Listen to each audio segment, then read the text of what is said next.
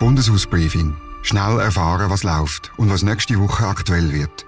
Ein Newsletter vom Dominik Feusi für den Nebelspalter. Jeden Freitag im Postfach und als Podcast. Grüezi, willkommen zum Bundeshausbriefing Nummer 5 vom Nebelspalter. Da lesen Sie, was nächste Woche aktuell ist. Das Bundeshausbriefing gibt es vorerst kostenlos. Es freut mich aber natürlich, wenn Sie ein Nebelspalter-Abo abschließen. Ich tue einen Link auf ein äh, Probeabo, 30 Tage kostenlos, unten drin. Danke fürs Zuhören. Tun Sie bitte den Podcast abonnieren, dort in der App, wo Sie gerade sind, tun Sie ihn bewerten, schicken Sie mir Feedback auf dominik.feusi.nebelspalter.ch. So, jetzt steigen wir ein. Das hat diese Woche zu reden gegeben. Ja, es sind alle in Bern gespannt auf die Sondersession der Eidgenössischen Räte am Dienstag. Ähm, ich habe einen Link äh, zum Sessionsprogramm im Briefing drin und die große Frage ist das, was dort wird rausschauen. Nach dem herbeigeführten Kauf von der Credit Suisse durch die UBS äh, haben Politiker das gemacht, was sie immer machen. Sie haben mehr Regulierung vorgeworfen. Und viele Ideen sind da gekommen, die wir auch schon mal gehört haben. Trennbankensystem, Absplittung von der Credit Suisse Schweiz, mehr Macht für die FINMA, also für Finanzmarktaufsicht, Boniverbot, höhere Eigenkapitalquote. Aber bei genauerem Anschauen, und das machen wir nachher noch, sind die Vorschläge vor allem gut gemeint statt wirklich gut. Auch darum hat diese Woche die Wirtschaftskommission vom Nationalrat den Antrag von der SP äh, in äh, relativ äh, entweder abgelehnt oder in Postulat verwandelt. Sehr zum Leidwesen vom SP-Co-Präsident Cedric Wermuth. Er hat nämlich twittert, Leider zeigt sich, was wir befürchtet haben. Das Parlament bleibt fest im Würgegriff der Banken- und Finanzplatzlobby. Nach zwei Wochen ist der mit viel Mediengetöse angekündigte Reformeifer von SVP, FDP, Mitte und GLP schon wieder weg. Ja, dass der Würgegriff mit Realitätssinn zu tun haben könnte, das kann er sich eben nicht so vorstellen, oder der anziehende Wahlkampf verhindert das. Dabei wäre Wirtschaftspolitik gar nicht so schwer. Der Wirtschaftsjournalist Henry Hazlitt hat eine einzige Lektion und die in einem einzigen Satz zusammengefasst, wo man von den Wirtschaftswissenschaften verstehen muss. Entschuldigung, Ökonomen. Es ist halt einfacher, als man manchmal meint. Ich zitiere. Die Kunst des Wirtschaftens besteht darin, nicht nur die unmittelbaren, sondern auch die langfristigen Auswirkungen jeder Maßnahme zu sehen. Sie besteht ferner darin, die Folgen jedes Vorgehens nicht nur für eine, sondern für alle Gruppen zu bedenken. So einfach wär's. Was Not tut, ist sicher eine nüchterne Analyse. Dazu könnte eine parlamentarische Untersuchungskommission sicher einen Beitrag leisten, mindestens indem sie alle Fakten zusammenstellt und veröffentlicht. Die Finanzmärkte das muss man aber zugeben, ist eine der dichtesten, dichtesten regulierten Märkte überhaupt. Und all das hat jetzt eben nichts genützt. Das jahrelange Missmanagement an der Credit Suisse Spitze, besonders das fehlende bis unwirksame Risikomanagement, sind eben nicht strafbar. Bankenkrisen kann man nicht wegregulieren, hat der Ex-UBS-Chefökonom Klaus Wellershoff in der Arena von SRF gesagt. Und damit hat er wahrscheinlich recht. Das Papiergeldsystem ohne hinterleite Wert wird immer wieder zu Vertrauensverlust und früher oder später zu Bankruns führen. Wer ein staatliches Geldsystem befürwortet, der muss auch mit einer letztlichen, letztlichen Staatshaftung leben. So, was passiert denn in dieser Sondersession am Dienstag? Es wird äh, sicher eine Kropflehre geben und einen Wahlkampf getriebene Empörungsbewirtschaftung. Es gibt mit einem Ordnungsantrag äh, vom SP-Fraktionschef Roger Nordmann einen Einstieg. Er will vier SP-Vorstöße aus dem Jahr 2021 unbedingt auf die Traktandenliste setzen.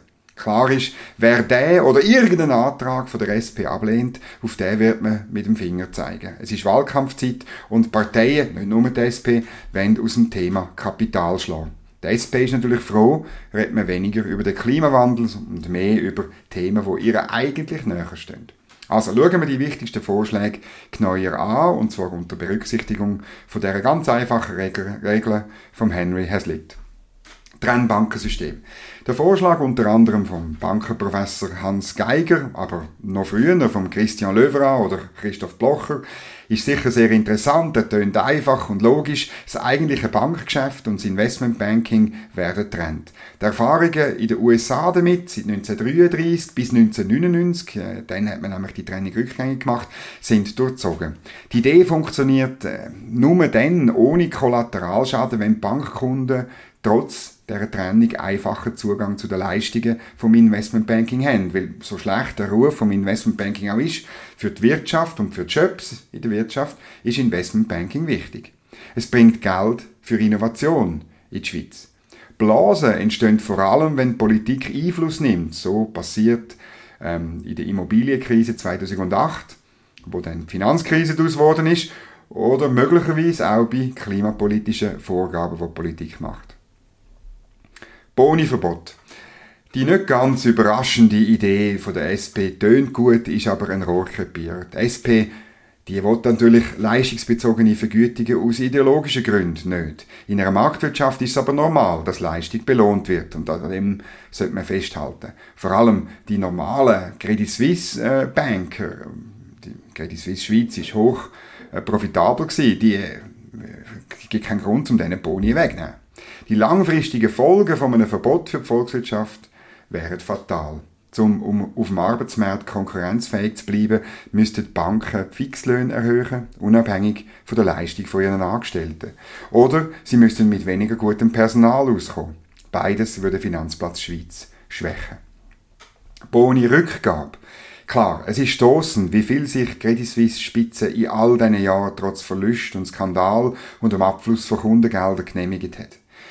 Doch die Frage ist, unter welchem Rechtstitel soll man das Geld, wo eigentlich der Aktionär gehört, muss man auch noch betonen, zurückgeholt werden?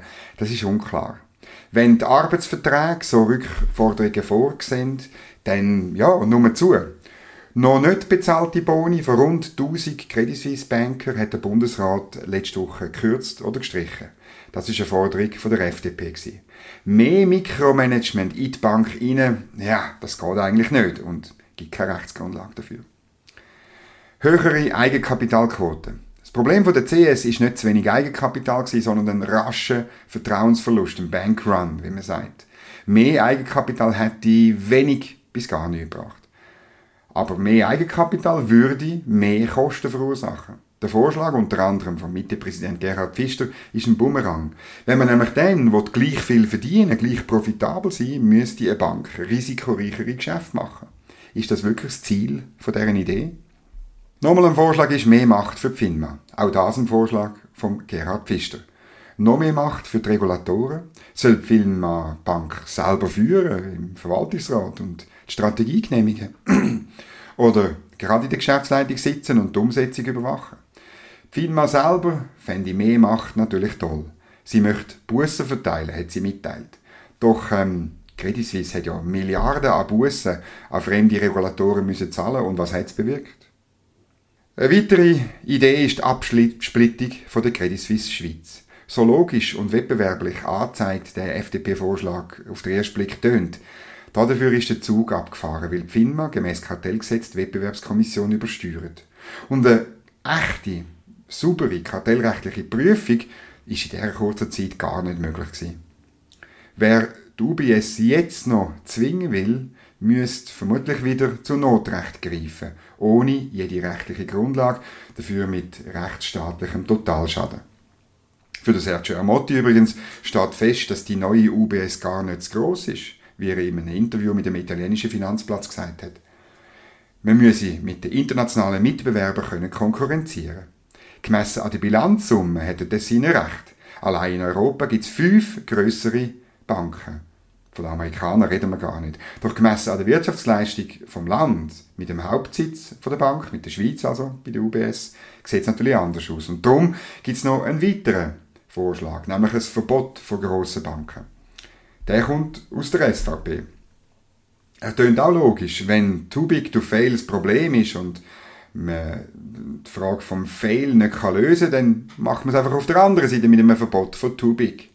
Sogar die SP hat in der Wirtschaftskommission diese Woche zuerst mitgemacht, dann aber äh, den Vorschlag abgelehnt. Nur, Grosse Banken machen einen grossen Finanzplatz aus. Und ein grosser Finanzplatz bringt einen starken Franken, tiefere Zinsen und wir erleben jetzt weniger Inflation. Alles Vorteil für den Standort und für die Menschen, die hier leben. Und will die SVP wirklich den Franken riskieren? Vielleicht sogar heimlich in Euro? Was bleibt von all diesen Ideen? Nicht viel. Das Parlament dürfte die für den CS-Deal nötigen Garantien am Ende sprechen und einige Postulate mit Prüfaufträgen verabschieden.